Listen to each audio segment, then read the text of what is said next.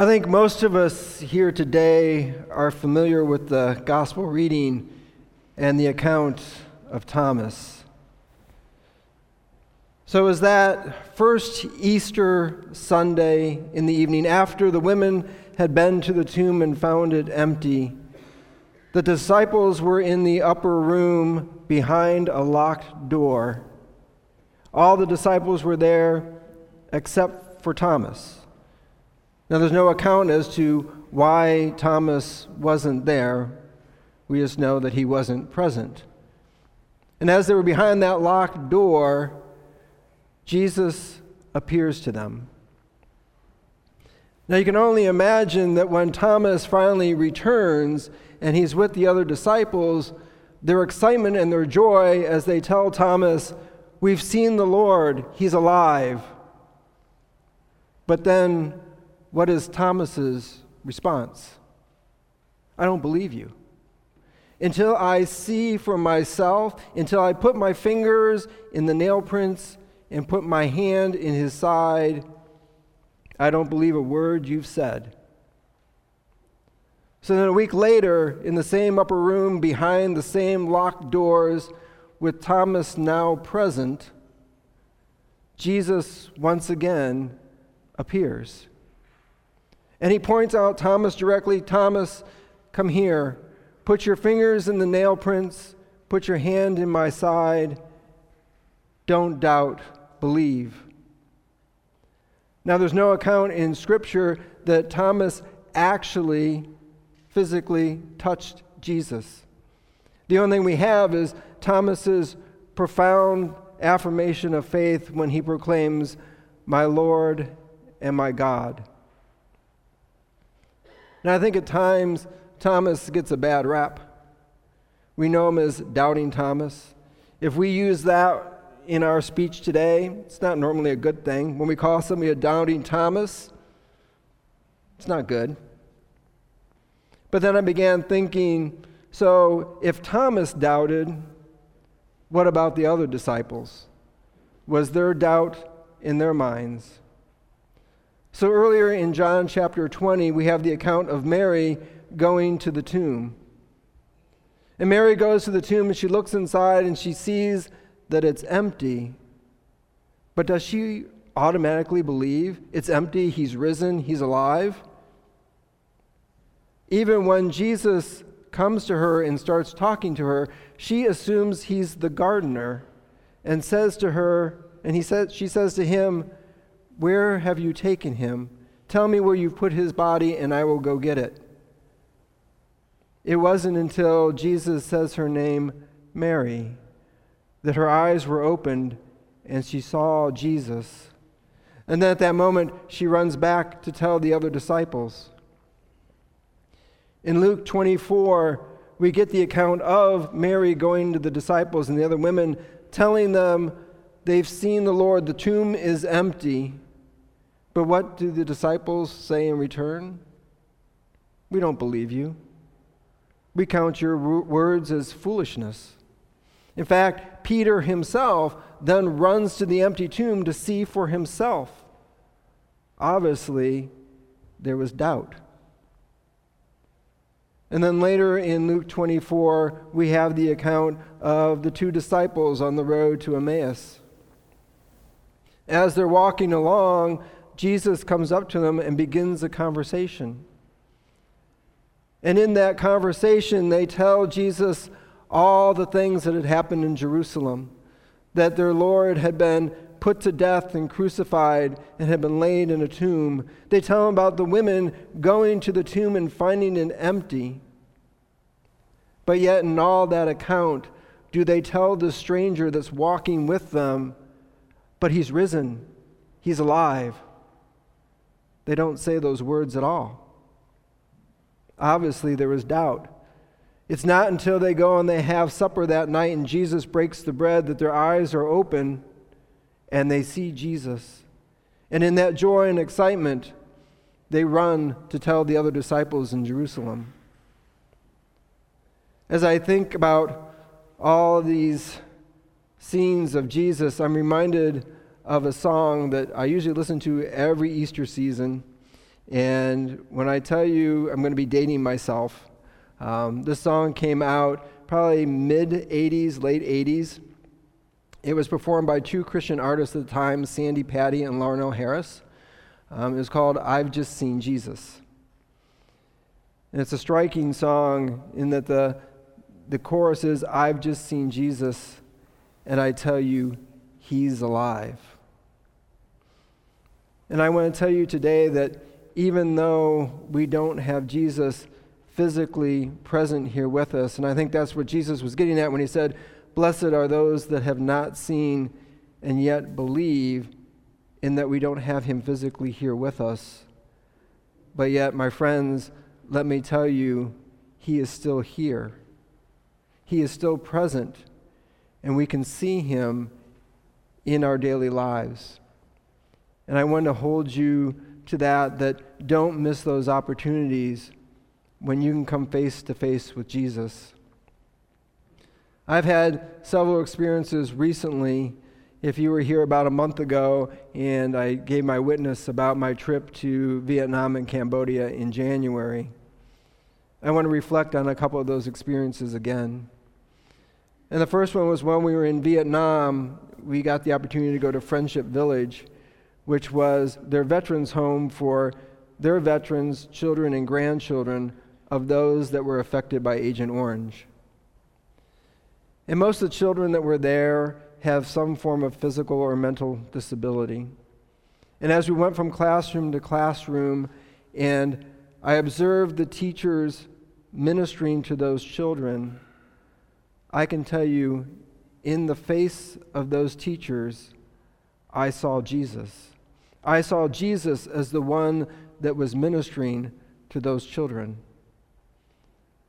in the faces of the children as they interacted with us and with the teachers, as I looked in those children's eyes, I once again saw Jesus. He was present in that moment. And as one young man that was in one of the last classes we went to, he had me come down and sit by him. And then as the class ended, as we were exiting the room, he came up and grabbed my hand and he walked with me hand in hand as we went across the courtyard and we went to the home of where the veterans were living. And I can tell you in that moment, as I looked at that young man's face and we were holding hands, it was as if I was walking through that courtyard with Jesus hand in hand. And then we got the opportunity to actually go and talk to the veterans. And in the conversation that we had, and in the translation back and forth, healing took place. And as tears started coming down the eyes of the veterans, and as we embraced, I can tell you in that moment, I saw Jesus in the face, in the eyes of those veterans. As we moved on and we went to Cambodia, we had the opportunity with one of the local pastors to go to a railroad village. Now, this is a village that the residents, not necessarily homeless, but they've had a hard lot in life. So they basically took up residence along this active railroad. So the houses and the shacks that they have built are literally four to five feet from an active railroad. And as that pastor was ministering to his flock, again, it was if I was seeing Jesus ministering to those individuals. It was Jesus that was reaching down and hugging them and crying with them and holding their hands and praying with them. And as we had opportunity then to actually interact with the residents there ourselves, and in the same embracing and fellowship and prayer and tears, in each one of those individuals' faces, I saw Jesus. Jesus is evident all around us. I think in, in some other sermons, I think I've talked about my dog Oliver. And my dog Oliver has his own ministry as we walk along High Street. He has his own ministry to the homeless people we encounter on High Street. Oliver's never hesitant to walk up and bury himself into their laps and nuzzle them and give them kisses. And I tell you, in that moment of that ministry, I've gotten to know some of those individuals. And in our conversations and in the interaction I see with Oliver, I can tell you Jesus is there, Jesus is present. I can see Jesus in their faces. So don't take those encounters for granted. Take the opportunity to look and to see Jesus. He's evident in every face that you see, in your loved ones, in your children, in your parents, in your friends, those that we call our family. Jesus is present. And not only is Jesus present in people and ourselves, but he's also present in the creation in nature and everything that surrounds us, in the trees, in the grass, in the sunsets and the sunrises. Don't neglect to see Jesus present there. One of my friends, he actually posted uh, a picture on Facebook. He had gotten off working um, a 2 to 11 shift at the hospital, and when he had gotten home, there was a brilliant full moon above his apartment. And he took a picture and he posted it on Facebook and he said, Hi, God. Let's not forget John chapter 1, where it talks about the Word was with God from the beginning, and the Word became flesh, and that flesh and that Word is Jesus Christ. Jesus was from the beginning in creation. So in creation, we see Jesus. I took a picture myself.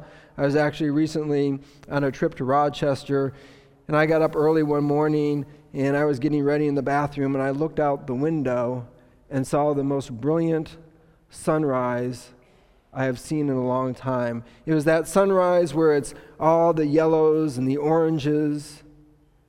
And in that sunrise, I had to take a picture of it, and I posted it on Facebook, like everybody else does. I saw Jesus. I saw that creation. I saw that moment of where you can definitely look at it and say, Hi, God. And as I talked about Oliver before, I think in creation and in animals, we definitely have that aspect of Jesus in that unconditional love. Many times when I'm dealing with Oliver and I get upset and I yell at him and I tell him he's been a bad boy, 30 seconds later, He's right curled up in my lap, nuzzling me, giving me kisses. It's that unconditional love that we find in Jesus himself. For there's times I know I've done it, you've done it. We get mad at God, we get upset at God. But let me tell you that not 30 seconds, not one second, immediately, Jesus is there wrapping his arms around you, telling you he loves you. So now that we've talked about where we see Jesus in our everyday lives, do we let people that we encounter see Jesus in us? Should we not, as Christians, be that reflection of Jesus to the world? In our actions, in our words, how we treat other people, how we minister to the LGBTQ community, we, we, we minister to the marginalized, the homeless. Should that not be our reflection of who Jesus is? We should have that unconditional love that only Jesus can give. So, as we go about our own daily lives, let's not forget that we are to be Jesus to others. I want to read one portion of Scripture to you. It's out of John chapter 15, and it says this As the Father has loved me, so I have loved you. Now remain in my love. If you obey my commands, you will remain in my love, just as I have obeyed my Father's commands and remain in his love. This is my command love each other. If we do that, then we will be that reflection of Jesus to all that we meet. So I challenge you today don't have doubt. Even though we don't have Jesus physically present here with us today, let me assure you that He is here, that He is present, that He does walk beside us. Look into the faces of those around you, and it'll be easy for you to see that He is here. And let us be Jesus to others. Let us be that embodiment of Jesus' love to all that we meet and encounter. Let us, as King Avenue, be Jesus to those that the church has said you don't belong. Let us spread the true love of God, of Jesus, that all that we encounter will be able to exclaim, just like in that song, I've just seen Jesus, and I tell you, he's alive. Amen.